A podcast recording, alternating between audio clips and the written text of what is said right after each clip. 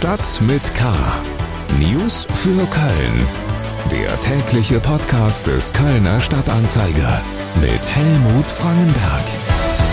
Herzlich willkommen zu Stadt mit K am Tag danach, nach unserem ersten Geburtstag. Bis 17 Uhr konnte man mitmachen bei unserem Gewinnspiel zum Geburtstag. Es sind viele Mails mit richtigen Antworten eingegangen, aus denen nun die Gewinnerin oder der Gewinner gezogen wird. Ein Hörer, eine Hörerin wird sieben Menschen einladen können, um gemeinsam in einer Loge des Kölner Stadtanzeiger in der Längstes Arena das Konzert von Clouseau mitzuerleben. Da der einsande Schluss vorbei ist, kann ich jetzt schon mal verraten, was die richtige Antwort gewesen wäre. Wir hatten ja in der Geburtstagsausgabe ein typisch kölnisches Geräusch versteckt. Wir haben damit den Kommentar von FC-Trainer Steffen Baumgart zum Pokalspiel der Viktoria gegen Bayern unterlegt.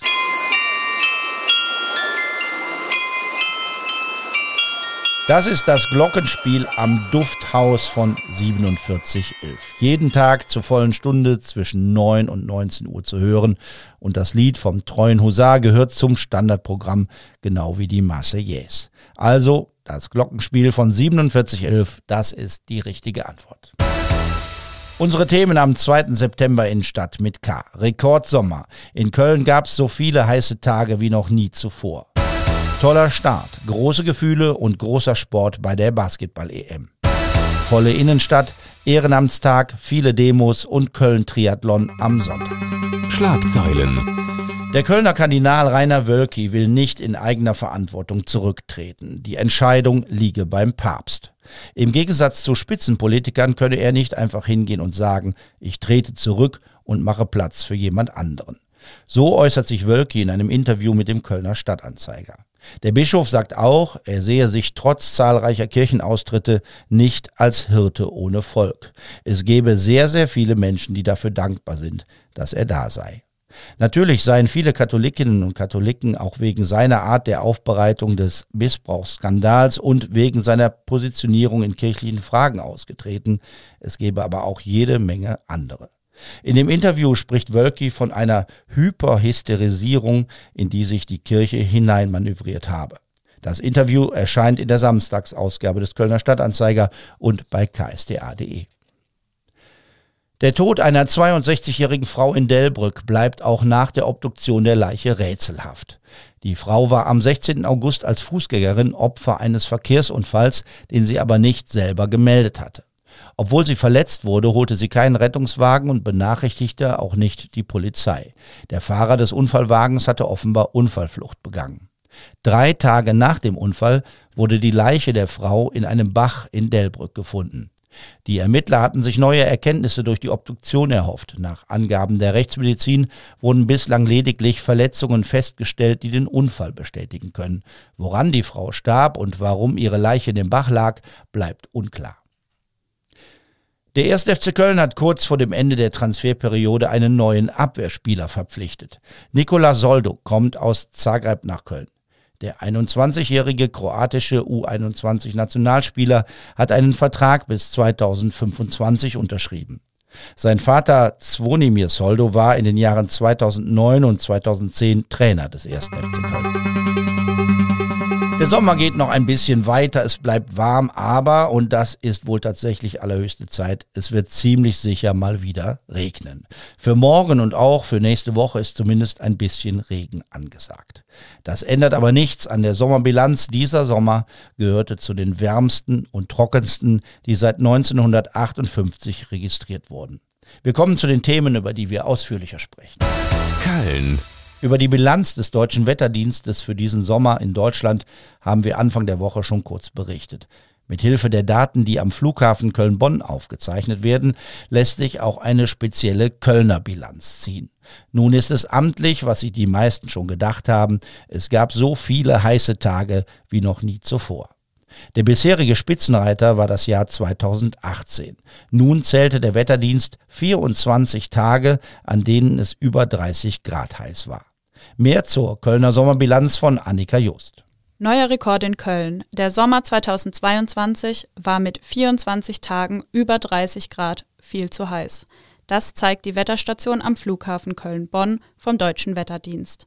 Hinzu kommen mehr als 790 Sonnenstunden und viel zu wenig Niederschlag.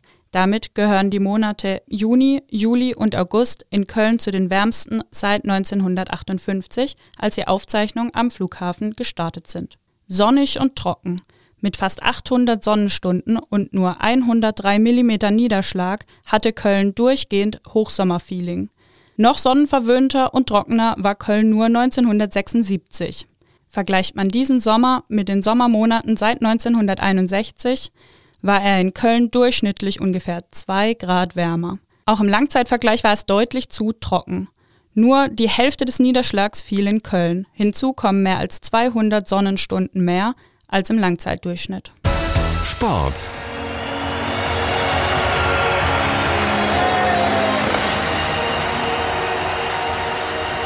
Mit Musik, Feuerwerk und viel Tamtam -Tam ist am Donnerstagabend das Trikot von Dirk Nowitzki unter das Dach der Längstes Arena gezogen worden. Das ist ein Ritual aus Amerika, eine besondere Ehrung für einen ganz, ganz großen. Das Trikot bleibt da hängen und die Nummer, die Nowitzki als Basketballer auf dem Rücken trug, wird nie mehr vergeben. Das war ganz großes Kino zum Start der Basketball-Europameisterschaft in Köln.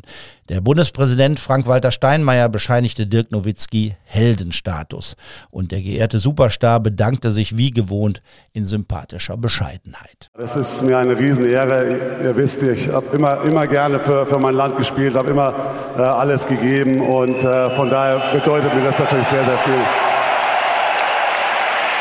Auf die großen Gefühle gestern Abend folgte eine großartige Leistung der deutschen Mannschaft zum Start ins Turnier. Der Olympia-Zweite und Mitfavorit Frankreich wurde geschlagen. Die Nationalmannschaft bestätigte ihre gute Form. Am Samstagnachmittag um halb drei steht als zweiter Vorrundengegner Bosnien-Herzegowina auf dem Feld in der Deutsche Arena.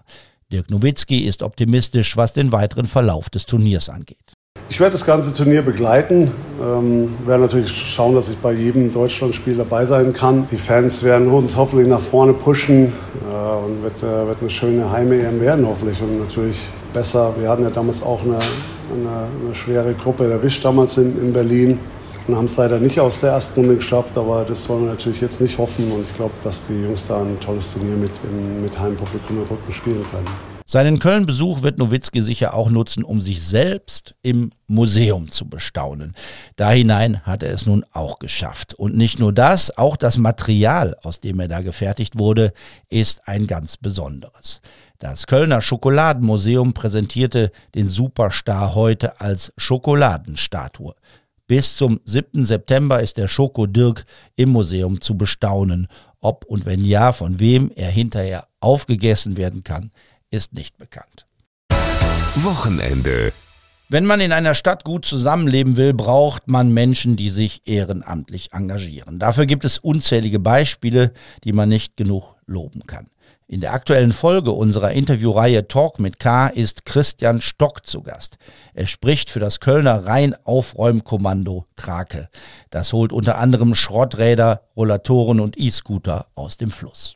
Also meistens kriegen wir Hinweise. Ne, das äh, gibt immer so Zeitpunkte, wo der Rhein, wie gesagt, ein bisschen niedriger ist. Und dann bekommen wir jeden Tag zig Mails, die sagen, hey, hier ist ein E-Scooter, holt die mal raus. Man muss dazu sagen, holt die mal raus. Ja, wir sind jetzt aber nicht das Unternehmen, was dafür beauftragt wird oder gar bezahlt. Wir machen das immer noch ehrenamtlich. Wir machen es, weil es kein anderer macht und weil wir die Expertise haben und es mit geringen Mitteln auch machen können.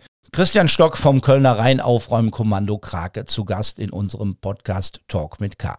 Der Schauspieler erzählt von skurrilen Funden am Rheinufer und davon, wie seine Müllmission begonnen hat. Ehrenamtliches Engagement wie dieses will die Stadt mit ihrem alljährlichen Ehrenamtstag und mit ihrem Ehrenamtspreis feiern. Am Sonntag ist es wieder soweit. Das ist unser erster Tipp fürs Wochenende, die Würdigung des freiwilligen Engagements von Kölnerinnen und Kölnern. Gefeiert wird auf dem Altermarkt und auf dem Heumarkt. Da kann man sich auch informieren, wenn man sich für eine gute Sache in der Freizeit einbringen will. In diesem Jahr war die Moderatorin Laura von Torra die Ehrenamtspatin der Stadt Köln. Zum einen äh, ist es für mich wirklich ein Herzensthema, weil ich mich seit Jahren selbst in der Stiftung meines Vaters ehrenamtlich betätige und finde auch, dass ähm, gerade in den letzten drei Jahren, wo unsere Welt doch sehr gebeutelt ist durch Pandemie und Krieg, das Ehrenamt äh, viel mehr honoriert werden sollte. Und ähm, ja, es ist wirklich eine besondere Ehre, weil ich auch weiß, wer alles schon Ehrenamtspart war der Stadt Köln und ähm, dass ich jetzt ein kleiner Teil davon auch bin. Äh, das erfreut mich sehr. Zu den Gewinnern des Ehrenamtspreises zählen in diesem Jahr neben Einzelpersonen auch Vereine wie das Blau-Gelbe Kreuz, das sich seit Kriegsbeginn für Geflüchtete aus der Ukraine einsetzt, die Bezirksschülervertretung und ein in Köln ansässiges Unternehmen, das seine Mitarbeitenden für ehrenamtliche Projekte freigestellt hat. Um 13 Uhr geht's am Sonntag auf dem Altermarkt und auf dem Heumarkt los mit viel Live-Musik, mit Informationen und Mitmachaktionen auch für Kinder.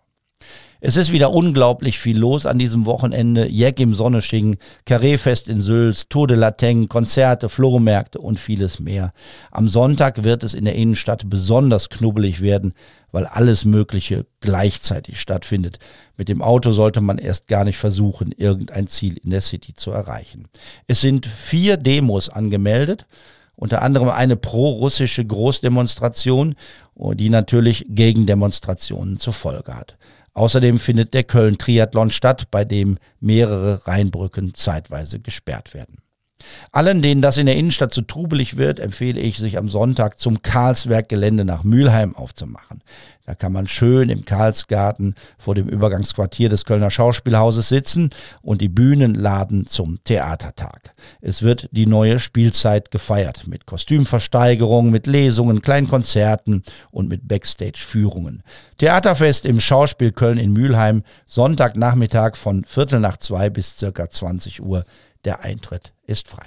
Das war's für heute. Mein Name ist Helmut Frankenberg. Bleiben Sie wachsam, aber bitte auch gelassen. Schönes Wochenende. Tschüss. Stadt mit K. News für Köln. Der tägliche Podcast.